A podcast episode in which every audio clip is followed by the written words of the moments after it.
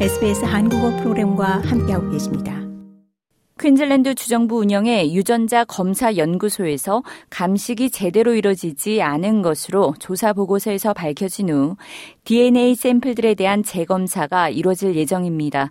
이 또한 심각한 형사 범죄의 경우 다시 기소할 수 있도록 이중처벌 금지법이 개정될 수도 있을 것으로 전해졌습니다.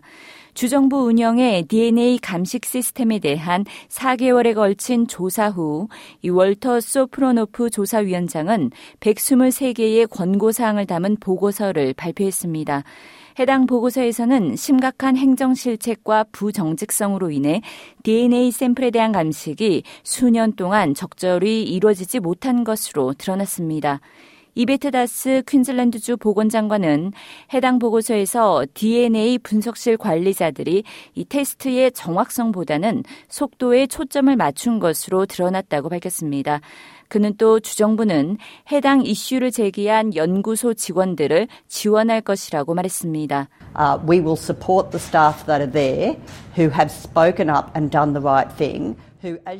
다스 보건장관은 문제를 밝히고 옳은 일을 해준 이 보고서에서 볼 수 있듯이 몇 년 동안 문제를 제기해온 해당 연구소의 직원들을 지지할 것이라고 말했습니다.